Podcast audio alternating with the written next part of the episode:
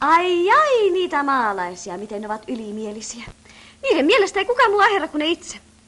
Mutta tuommoiseksi ihminen kai tulee, kun sulla on joka päivä pöydässä voita, munia ja läskiä. Voi olla. Kuule muuten, hän taitaa olla rakastunut sinuun. Rakastunut, pyh. Hänhän halveksi meitä kaupunkilaisia, vaikka me olisimme kuinka luonnollisia. Halveksi. Miehet nyt aina halveksivat, mm. Mutta ei niitä pidä ottaa niin sananmukaisesti. Hän tahtoo käytännöllisen tytön, emännän, joka osaa hoitaa hänen maakartanoaan. Mutta minä aion valloittaa hänet. Minä rakastan häntä. Sota-vuosina tehtiin paljon komediaa ja koska aika oli tietenkin kaikille raskasta, niin komediatähtiä palvottiin ja he olivat tärkeitä. Ja Suomi-filmi kielenkääntäjänä aloittanut Lea Joutseno nousi tällaiseksi komediatähdeksi. 15 elokuvaa vai hieman yli 10 vuoden aikana.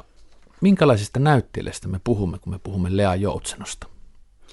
Yksi tämmöinen olennainen tekijä Le- Lea Joutsenon näyttelijä persoonassa tai näyttelijätyypissä on ehkä juuri se, mitä sanoit, että hän, hän, hän ei varsinaisesti ollut koulutettu näyttelijä.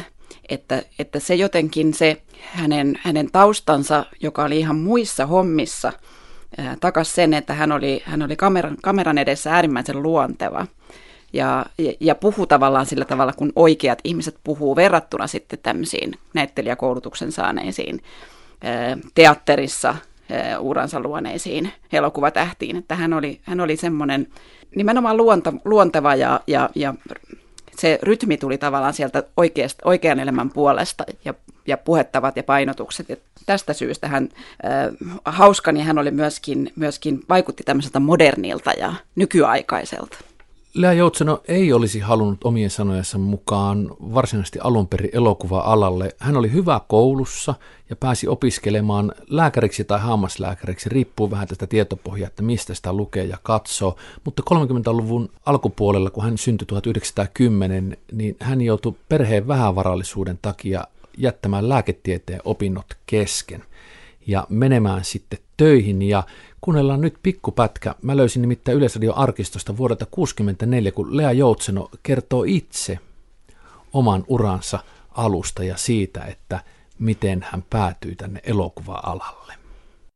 Mä aloin oikeastaan tämän filmialan, mm. tulin tähän filmialalle. Minua pyydettiin kääntämään, ei ollut tarkoitus. Mä olisin oikeastaan, minun piti opiskella vielä, jatkaa lukujani. Ja, ja tuota noin, että minä omasta mielestä ajattelin silloin, kun mä tulin että minä vaan kesän ajan tai jonkun semmoisen, nyt käännän filmiä, kun oli kova puute mm. käänteistä ja eräs filmialan ihminen sanoi minulle tekstiksi, minä tiedä ketään opiskelijat joka käänteessä. Minä olin joskus harrastanut vähän tätä kääntämistä, pidin siitä kovasti. Ja näin, mä sanoin, että miksi minä voisi oikeastaan tulla. Hän sanoi, mutta se olisi mainiota, tule nyt pääksäkä, meillä on niin puute. Ja näin minä tulin tähän ja näin minä jäin tähän. Mm. Niin, että ei, se, niitä siinä. Minä sitten opiskelut ja luvut ja kaikki. Ja, ja kun sitä on nuori, niin sitä on niin äärettömän lapsena, että että hyvän aika kaikki on edessä. Kyllä minä vielä voi jatkaa. Mutta mm, tämä oli ensimmäinen paikka niin mulla elämässäni ja oli kauhean hauskaa saada omasta mielestä hyvät rahat ja muuta tämmöistä. Että sekin oli, ha- sekin oli yksi niin. puoli. Että aina ajattelin, että minä alan jatkaa lukuja vasta ensi syksyllä tai sitten ensi keväältä joskus. Niin, mm en jatkanutkaan. niin, tässä ollaan. No kuulehan, tuota, se oli sitten, oliko se Valentin Vaala, joka, joka sitten sinut... Siinä Lea Joutseno 1964 haastattelijan nimeä en saanut arkistosta selville, mutta mitä Tampereen yliopiston tutkija Laura Saarenmaa ajatteli, kun kuuli Lea Joutsenon ääni, joka ei ole roolissa vuosikymmenten takaa. Hän oli tuolla 54-vuotias. No yksi asia, mitä Lean Joutsenosta on jälkeenpäin sanottu ja kun häntä on muisteltu, niin on korostettu, että hän oli, hän oli henkilönä, yksityishenkilönä hyvin samantyyppinen kuin nämä roolinsa. Ja oikeastaan niin kuin tässä oli ihan, ihan kyllä ihan selkeästi sama klangi kuin näissä hänen, hänen hahmoissaan, että, joita hän, hän paljon esitti, että, että hän oli hyvin tämmöinen, tästä kuultaa tämmöinen huumori, huumori ja vitsikkyys ja myöskin tämmöinen itse, itseironisuus tässä puhettavassa ja hän oli hyvin tämmöinen hauska ja, hauska ja räi, räiskyvä tyyppi myöskin yksityishenkilönä, että näiden, nä, tässä ei ole mitään suurta ristiriitaa ja se kyllä mun mielestä kuuluu vielä tästä, tästä, tästä nauhastakin. Minkälainen mielikuva sulla on sitten hänestä yksityishenkilönä muuten, kun hänen roolinsa unohdetaan ja se, mitä hän teki, oli valkokankaalla hänen elämästään. Oliko se onnellinen, tasapainoinen? Me tiedämme siitä, että siinä, siihen liittyy kaksi tragediaa. Hänen kaksi aviomiestään kuoli hyvin lyhyen aikaa naimisimenon jälkeen, mutta mitä muuta me tiedämme sitten siitä filmitähden elämästä? No, no minä ainakin henkilökohtaisesti tiedän aika vähän sen verran, mitä on lukenut, niin on ymmärtänyt, että tai on saanut sellaisen käsityksen, että, että aika paljon hänen elämänsä järjestyi ja rakentui tämän e, elokuvamaailman ja filmiyhtiön ympärille elokuvan tekemisen lisäksi tietysti, tietysti myöskin varmaan aika paljon ystä, ystäväpiiri rakentui sitten tästä elokuva-alan ihmisistä ja, ja hänellä oli mun käsittääkseni aika paljon ihmisiä, ystäviä ympärillään ja, ja paljon, paljon tämmöistä, tämmöistä sosiaalista elämää, että hän oli sosiaalinen, sosiaalinen iloinen tyyppi. Tätä korostetaan usein, vaikka, vaikka hän oltuaan kahdesti naimisissa, niin menetti molemmat puolisonsa sitten, sitten aika nopeasti, että hän sitten ilmeisesti ei enää sitten uudestaan avioitunut, vaan, vaan eli sitten itsekseen. Mitä te oikeastaan osaatte? Minä olen usein ollut heinänteossa. Kas vain, onhan sekin jotain. Mitä Iida on siellä tehnyt?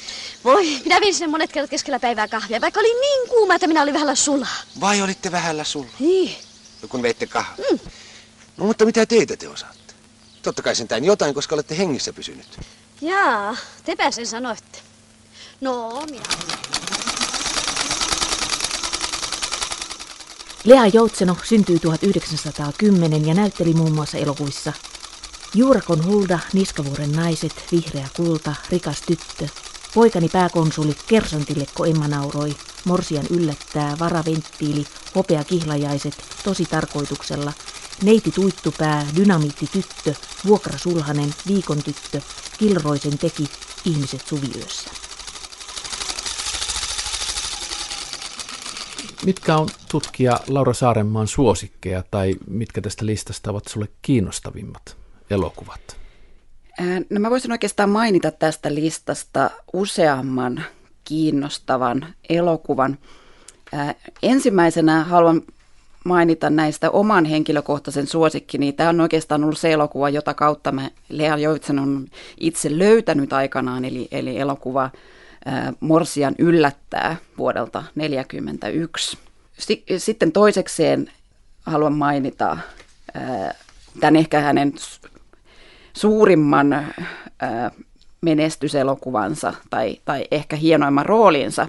Ja tämä oli myöskin elokuvan mun mielestä näistä onnistunein, on tämä Dynamiittityttö, joka oli aivan, aivan mainio, kestää edelleen, edelleen hyvin katsomista – ja sitten tietysti tosi tarkoituksella on tämmöinen, tämmöinen avainelokuva myöskin, kun, kun, kun ajattelee Lea Joutsenon rooleja ja, ja, ja työtä näyttä Valkokankaalla. Sitten, sitten jos vielä saan sanoa...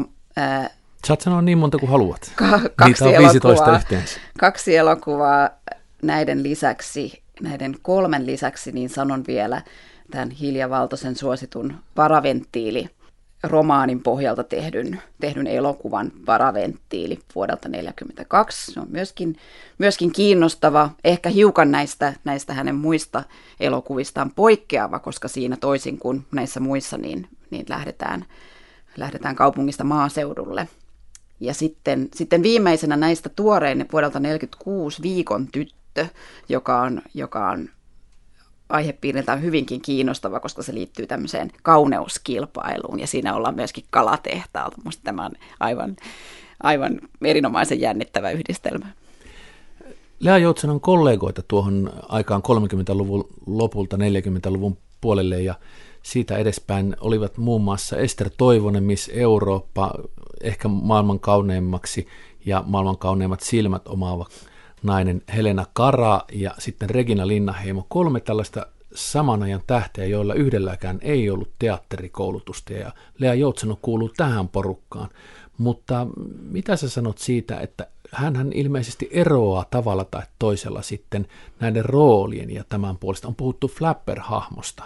Mitä sillä tarkoitetaan? No Flapper-hahmolla tietysti voidaan tarvo- tarkoittaa aika monenlaistakin asiaa, mutta ehkä, ehkä tämmöiset yleisimmät luonnehdinnat liittyy siihen, että tässä on kyse tämmöisestä itsellisestä modernista naisesta, joka, joka on vielä avioitumaton, eli on perheetön, ja, ja usein tähän liittyy myöskin tämmöinen taloudellinen omavaraisuus, joskaan ei välttämättä, että, että, että ollaan toimessa ja asutaan itsekseen.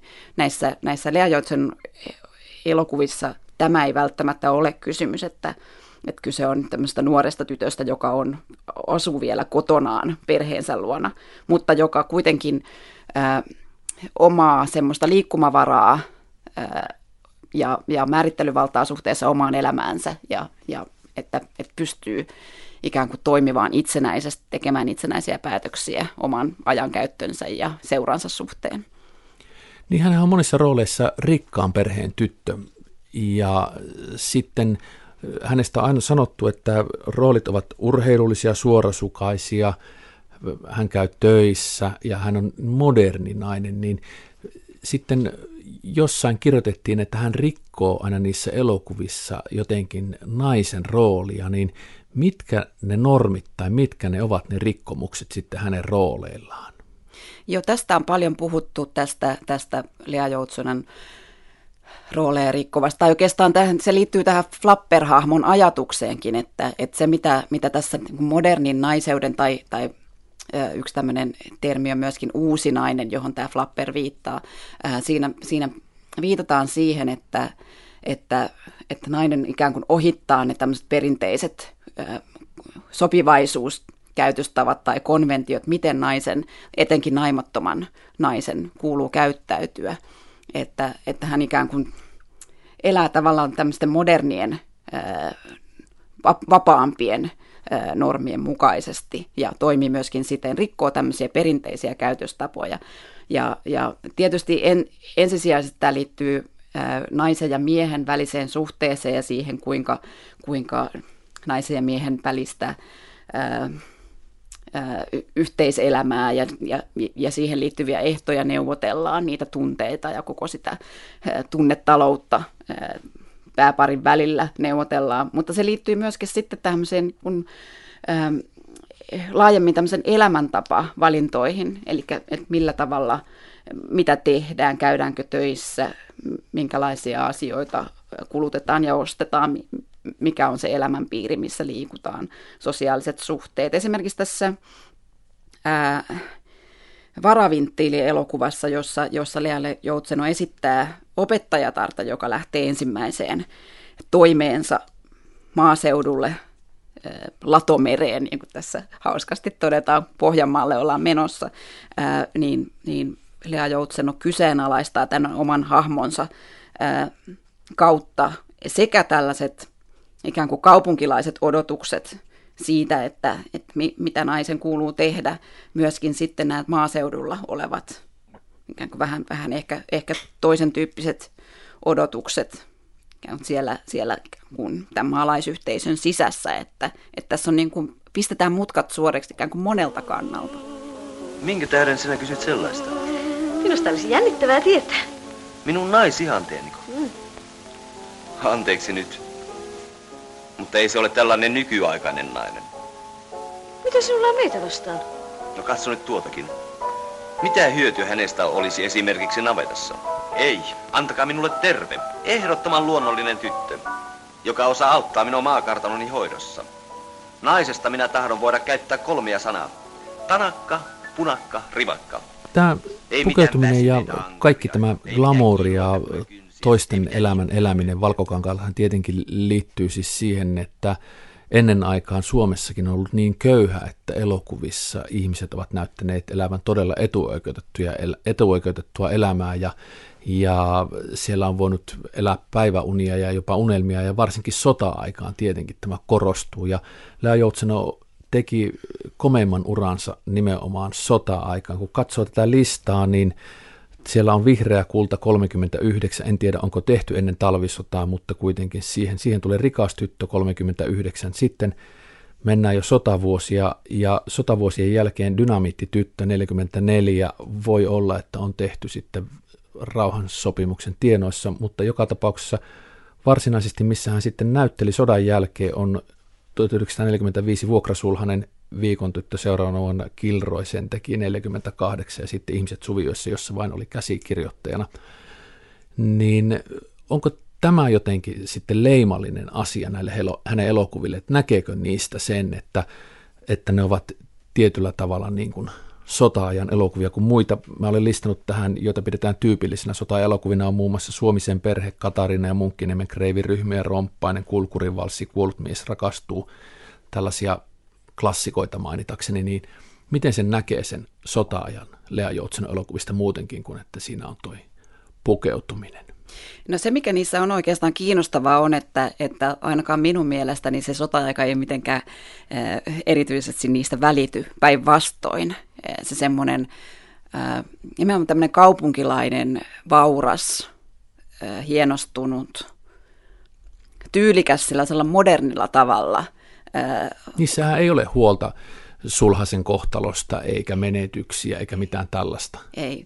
Runsain miton tämmöisiä avaria, avaria upeita, tyylikkäästi ja modernisti sisustettuja huoneistoja ää, ja, ja tämmöisiä tyylihuonekaluja, upeita kahviloita ja ravintoloita, näissä näkyy tämmöinen niin kuin moderni, että on selvästi haettu tämmöisiä kuvauspaikkoja, jossa ollaan nimenomaan 30-luvun suunnittelun, tämmöisen modernin suunnittelun esineistön ja, ja estetiikan äärellä. Että tässä on niin kuin nimenomaan haettu sitä semmoista ylellisyyttä tai ajatusta sellaista ihanasta elämästä, jossa, jossa ei ole sotaa, jossa ollaan vapaita ja, ja, ja, ja mitä kaikkea se olisi voinutkaan olla se, se Suomi, jos, jos sota ei olisi syttynyt.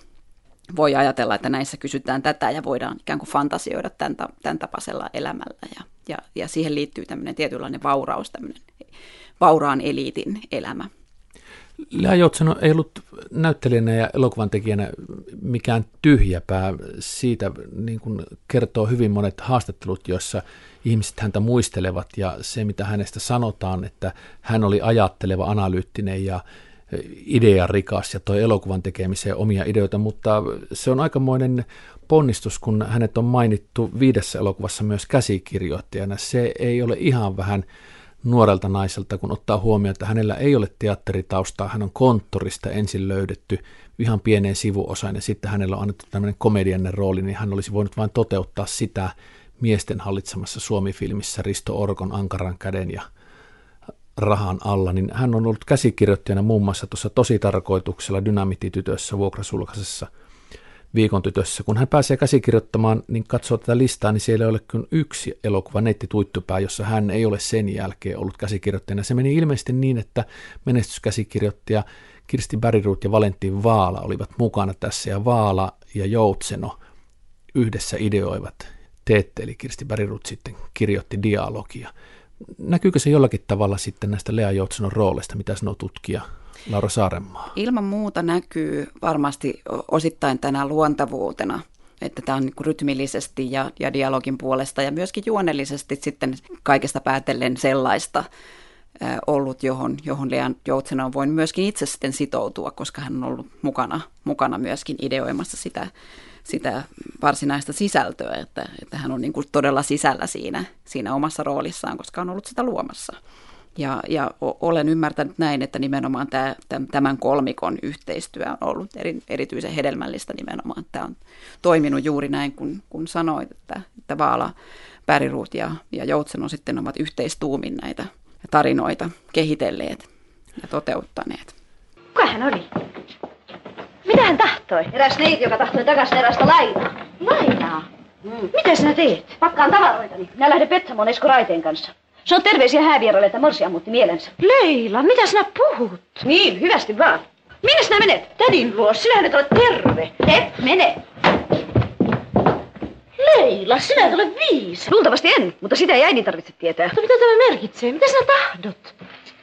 Muistaakseni jossain luki, että sota-aikana filmiyhtiössä ymmärrettiin, että naiset ovat enemmistö, jotka käyvät elokuvateattereissa, koska miehet ovat rintamalla ja sinne ei mitään laajaa levitystä saada.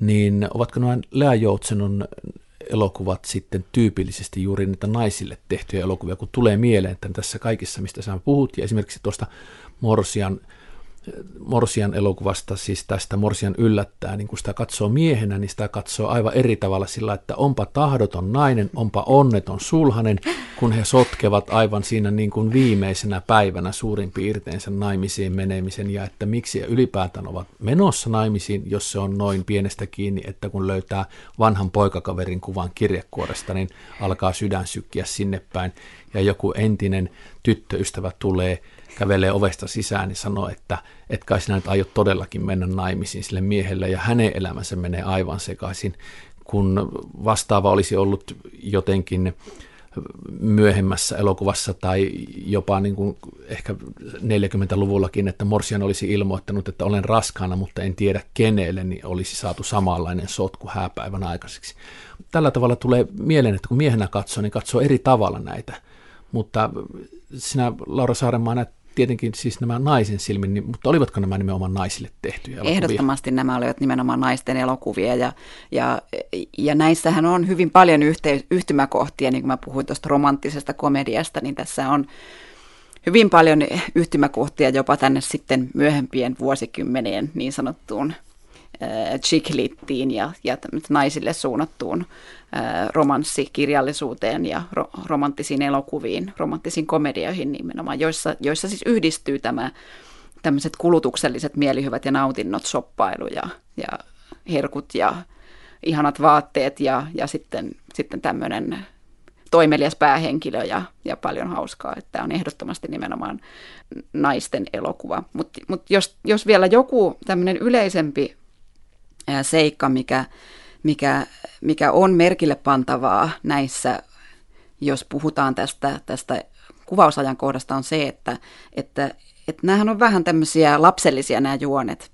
Ja kuitenkin sitten tämä porukka, joka näitä esittää, on ehkä nykynäkökulmasta vähän niin kuin näihin tämän tyyppisiin käänteisiin vanhoja. Eli kolmissa kymmenissä ovat olleet. Ja, ja kuitenkin sitten siellä päivät kuluu istu, istuks, istuskellessa kahviloissa ja miettii, että kumpa tapahtuisi jotain jännää. Että vähän tämmöisiä teini-ikäisiä ää, fant, fantasioita ja haaveita. Ja tämä ehkä liittyy myöskin siihen, siihen kuvausajankohtaan, että, että, että voidaan hetkeksi aikaa heittäytyä ikään kuin lapseksi. Minusta tämä niin tämmöinen tietynlainen lapsellisuuden ja ää, että et ei olla vastuussa, ei joudu kantamaan vastuuta hetken aikaa, niin on ehkä yksi näitä tämmöisiä utooppisia tai fantastisia elementtejä, mitkä on ollut ehkä olennaisia. Mihin ulkomaisiin komedioihin sä vertaisit Lea Jotsin elokuvia ja kehen ulkomaiseen tähteen häntä voisi verrata sitten näyttelijänä tai roolien puolesta? No varmaan ajankohdan, ajankohdan kannalta olisi olisi tyypillistä verrata saman ajan amerikkalaisiin niin sanottuihin screwball-elokuviin, joissa, joissa esimerkiksi vaikka nyt joku Catherine Hepburn sitten kisailee ja, ja väittelee ja riitelee vaikka nyt eh, Cary Grantin tai Spencer Tracyn kanssa. Että nämä olisi ehkä tämmöinen niin kuin ajankohdan kannalta hyvä referenssipiste, mutta itse asiassa mä henkilökohtaisesti eh, ajattelen, että näissä on jotain sellaista, joka ainakin mulle itselleni toimi tämmöisenä siltana, että kun mä oon kasvanut vähän nyt e- eri ajan e- elokuvallisessa maailmassa tietysti 80- ja 90-lukujen romanttisen komedian kanssa, niin mä katson niitä tavallaan sen opin kautta. Ja, ja se, mikä on kiinnostavaa näissä, että tässä niin kuin tämä, tämä muuten tämmöisen vanhan elokuvan vieraannuttavat ele- elementit vähän niin kuin katoaa, että yhtäkkiä tämä on se, tämä romanssi ja tämä tämmöinen moderni komed- komedia on semmoinen äh, ikään kuin lajityypillinen kohta, jossa tämä etäisyys ja vieraan, vieraannuttavat efektit ikään kuin katoaa ainakin mun päässäni, että mä yhtäkkiä tunnistan ja ymmärrän täysin, että mistä on kysymys. Ja, ja voisin kuvitella just, että kohta Jennifer Aniston tai, tai Meg Ryan astuu kuvaan, että, että, että mustapalkoisuutta lukuun ottamatta on paljon sellaisia hetkiä, joissa tämä kun ajallinen etäisyys mun päässäni ainakin katoaa, että näissä on hyvin paljon semmoista, semmoista tuttua, joka on sitten nimenomaan ehkä 90- ja vielä 2000-luvulla on ollut tämmöistä romantiikan aaltoa, niin nämä on edelleen ikään kuin jotenkin tunnistettavia nämä Lea Joutsenon hahmot Tiedän, että sun väitöskirjan nimi on Intiimit äänet julkisuuskulttuurin muutos suomalaisessa ajanvietelehdissä 1961-1975.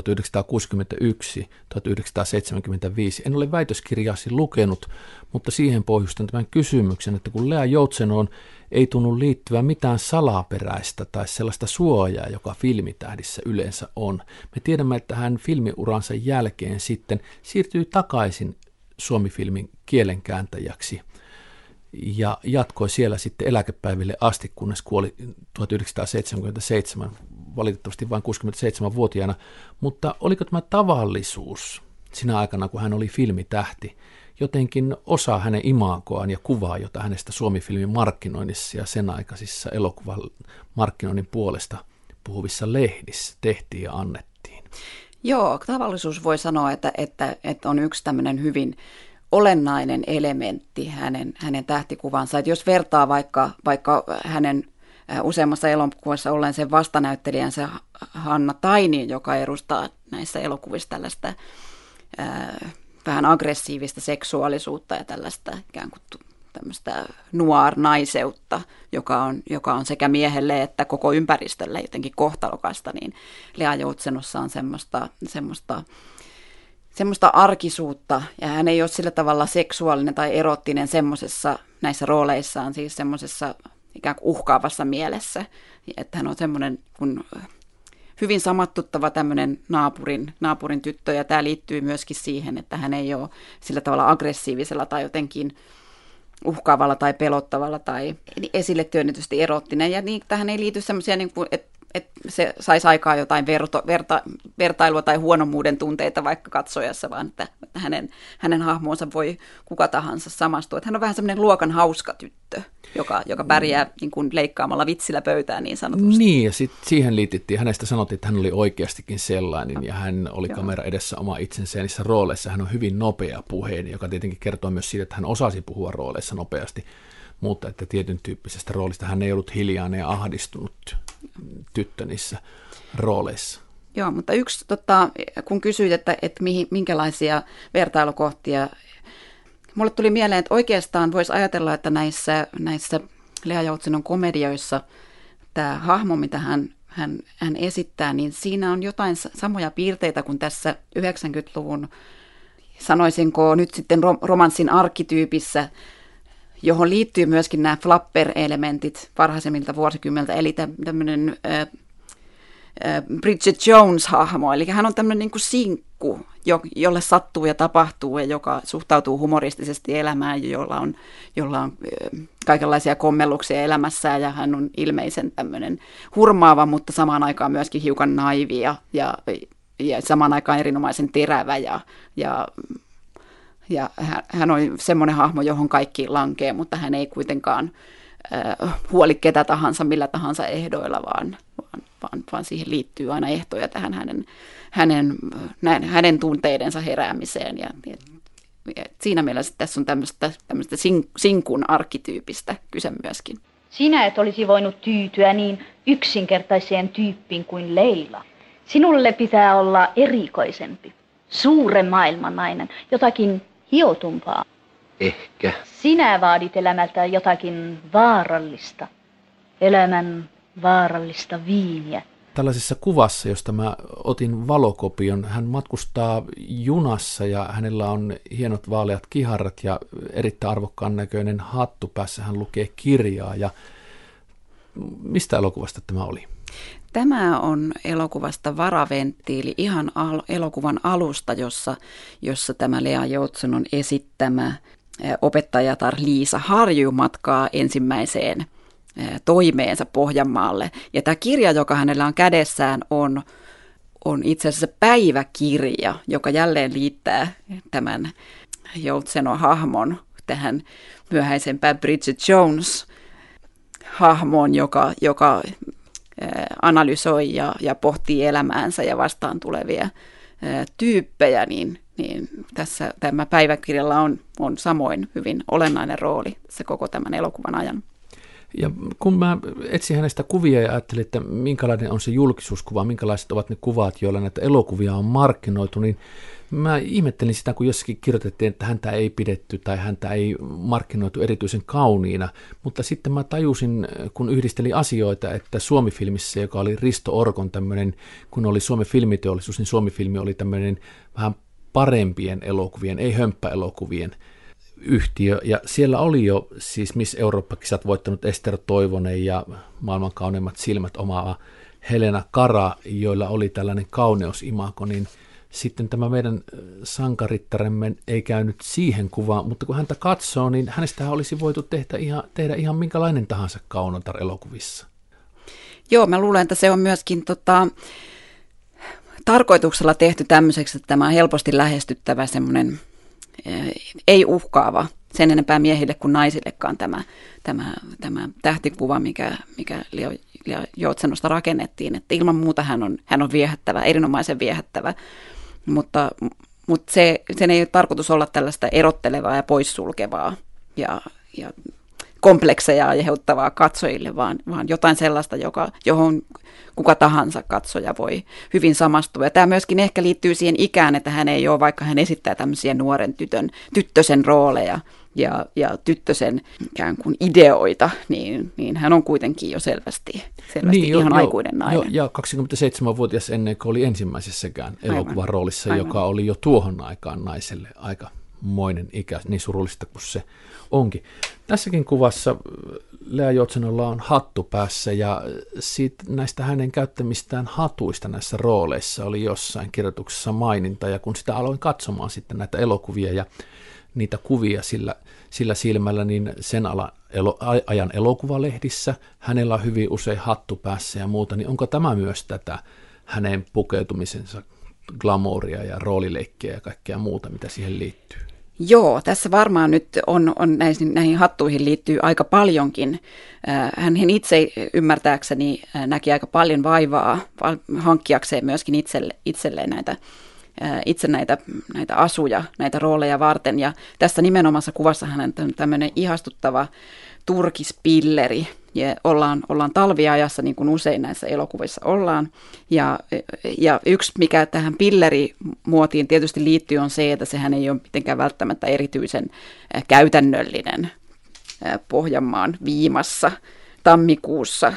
Pillerihattu ei ehkä ole se niin kuin kaikkein käytännöllisin lämpimin valinta, mutta että, että tällä pillerillä alleviivataan koko elokuvan ajan sitä, sitä tosiasiaa, että vaikka tämä Lea äh, Joutsenon opettajatar-hahmo on, on siellä maaseudun, maaseutukoulussa, niin, niin hän on kuitenkin kaupungista tullut ja äh, äh, kantaa mukana tätä kaupunkilaista muotia ja tyyliä ja estetiikkaa. Että se niin kuin hänen eronsa tästä maaseutumaisesta estetiikasta ja pukeutumistavasta e-, eroaa ja tehdään selväksi läpi tämän elokuvan. Ja, ja yleisemmin näissä hatuissa sitten korostuu nimenomaan just tämä kulutuskulttuuri, tämmöisten ylellisyystavaroiden ostaminen ja, ja niihin pukeutuminen. Ja myöskin niillä vitsaillaan ihan avoimesti joissain kohdissa. Esimerkiksi Dynamiittitytössä on tämmöinen, viitataan tämmöisen lehtijuttuun, jossa Lea Joutsino, joka on joutunut siis jälleen erilaisten väärinkäsitysten kautta nyt sitten avustamaan dynamiittimiehiä rikoksessa, niin tätä rikosta kuvaamassa uutisjutussa sitten todetaan, että, että hän on ollut ilmeisesti päissään, koska hänellä on tullut hattu vinossa. Tätä Lea Jautsonen hahmo sitten hiukan tuohtuneena sitten kommentoi tätä uutis, uutistietoa, että se on kyllä Pariisista se hattu, että sen kuuluukin olla vinossa. Että väärin ymmärrystämä, että hän olisi ollut jotenkin juopuneena. Tiedämme Lea Joutsenon elämästä, että siihen liittyy tragiikkaa. Kaksi, kaksi hänen aviomiestään kuoli alle vuosi naimisiin menon jälkeen ja äh, tämä tietenkin vaikuttaa ihmisen yksityiselämään, mutta äh, näetkö sinä tutkija Laura Saarenmaa sitä kankaalla millään tavalla, että liittyykö se esimerkiksi sinun omaan katsomiskokemukseen, että sinä tiedät tämän? Luuletko sä, että se liittyi siihen, kuinka ihmiset katsoivat Lea Joutsenon elokuvia? Äh, hirveän vaikea sanoa, kyllä. kyllä. Varmasti nyt sitten tätä asiaa ei liitetä hänen julkiseen kuvaansa eikä näihin rooleihin. En, en usko, mä en oikein ole varma, että missä kohtaa nämä, nämä aviomiehet sitten ovat toinen 30-luvun loppupuolella ja toinen sitten 40-luvulla, että nämä niin kuin sattuvat tähän elokuvan tekoaikaan. Aivan, aivan. Voi ajatella, että, että tämä on yksi tämmöinen samastumispiste, jos tästä asiasta on kerrottu jossain. Esimerkiksi elokuvalehdessä on saatettu mainita, koska, koska silloin hän on tavallaan yksi niistä, jotka on menettäneet läheisiä ja, ja kohdanneet joka oli siihen aikaan sodan ja sotien takia valitettava ja Täysin väistämätöntä, että kaikilla oli, oli, oli läheisiä ja omaisia. Juu, tietysti kun minä vaan ilmoitan, että sinne tuleekin neiti eikä apulainen. Ei, ei, minä haluan juuri, etteivät ne tiedä kuka minä olen. Eikö Elli voisi sanoa, että minä olen eh, keittiöapulainen? Voinhan minä, mutta eihän neiti. Kyllä. Onko Elli ollut maatöissä? Olen minä. Onko sitä vaikea oppia? Ei, kyllä jokainen sen osaa. Ei siinä ole mitään muuta kuin että tekee. Niin, että minäkin osaisin, jos koittaisin. No ei nyt sentään neiti. Lea Joutsenon elokuvaura loppuu kamera edessä, kun hän 38-vuotias elokuvan Kilroi sen teki. Ja se elokuva tehtiin 1948. Sitten hän osallistuu vielä Valentin Vaalan kanssa ihmisiä suviyössä elokuvan käsikirjoituksen tekoon ja siirtyy siinä samalla Suomi-filmissä takaisin entiseen työhönsä kielenkääntäjäksi. Siinä on minun mielestä jotain todella hienoa kun muistaa sen, että hänellä ei ollut teatterinäyttelijän taustaa, niin hän ei mennyt rikkaisiin naimisiin ja siirtynyt kotirouvaksi tai jotenkin jäänyt tyhjän päälle ajelehtimaan. Hän oli kielitaitoinen, kunnianhimoinen, koulutettu nainen, jolla oli jäänyt lääketieteen opinnot kesken. Ja tekee sitten kielenkääntäjän töitä ja kääntää muun muassa siis Lumikkia seitsemän kääpiötä animaatioista 1937 on jo käännetty aikaisemmin, mutta Aristokatit 1970 ja Robin Hoodin 1973.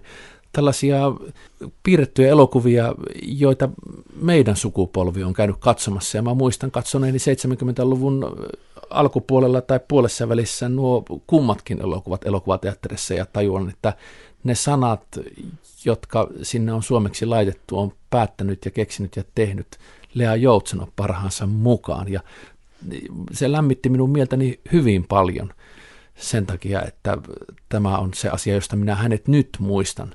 Mutta 15 elokuvaa reilun 10 vuoteen, niin mistä Lea Joutseno sitten yleisesti muistetaan? Tai mistä sinä muistat hänet? Kannattaako ehkä näin kysyä? No kyllä se on nimenomaan nämä muutamat, muutamat roolisuoritukset, tämä, tämä tämmöinen pirteä ja tomera, tomera hahmo, joka, jonka voi nähdä sieluni silmin marssimassa elokuvan kohtauksessa kohti jotain seuraavaa kohtaloansa. Että tämmöinen, niin kuin, tämmöinen ö, olemus, joka hänessä oli ja semmoinen ryhdikkyys ja pomppivat kiharat, se on ehkä semmoinen, semmoinen mit, mitä, mitä mä ensimmäisenä ajattelen, kun mä ajattelen Lea Joutsenoa. Mutta, mutta tämä hänen, hänen uransa jatkuminen varsinaisesti näyttelijän työn jälkeenkin on, on minunkin mielestä erinomaisen, erinomaisen ilahduttava seikka ja, ja tota, kertoo siitä, mistä, mistä myöskin muut ovat puhuneet, että, että Lea Joutsenois joku oli, oli todellinen elokuvan rakastaja. Hän harrasti elokuvaa paljon, kävi katsomassa paljon elokuvia myös silloin, kun, kun itse, itsekin näytteli ja, ja seurasi etenkin amerikkalaisten komediennejen työskentelyä ja, ja opetteli ikään kuin kalta, kankaalta omaakin työtään. Ja, ja mitä ilmeisimmin oli, oli myöskin, myöskin hyvin sitoutunut tähän omaan filmiyhtiönsä ja, ja työyhteisöönsä. Tämä on myöskin semmoinen sympaattinen seikka.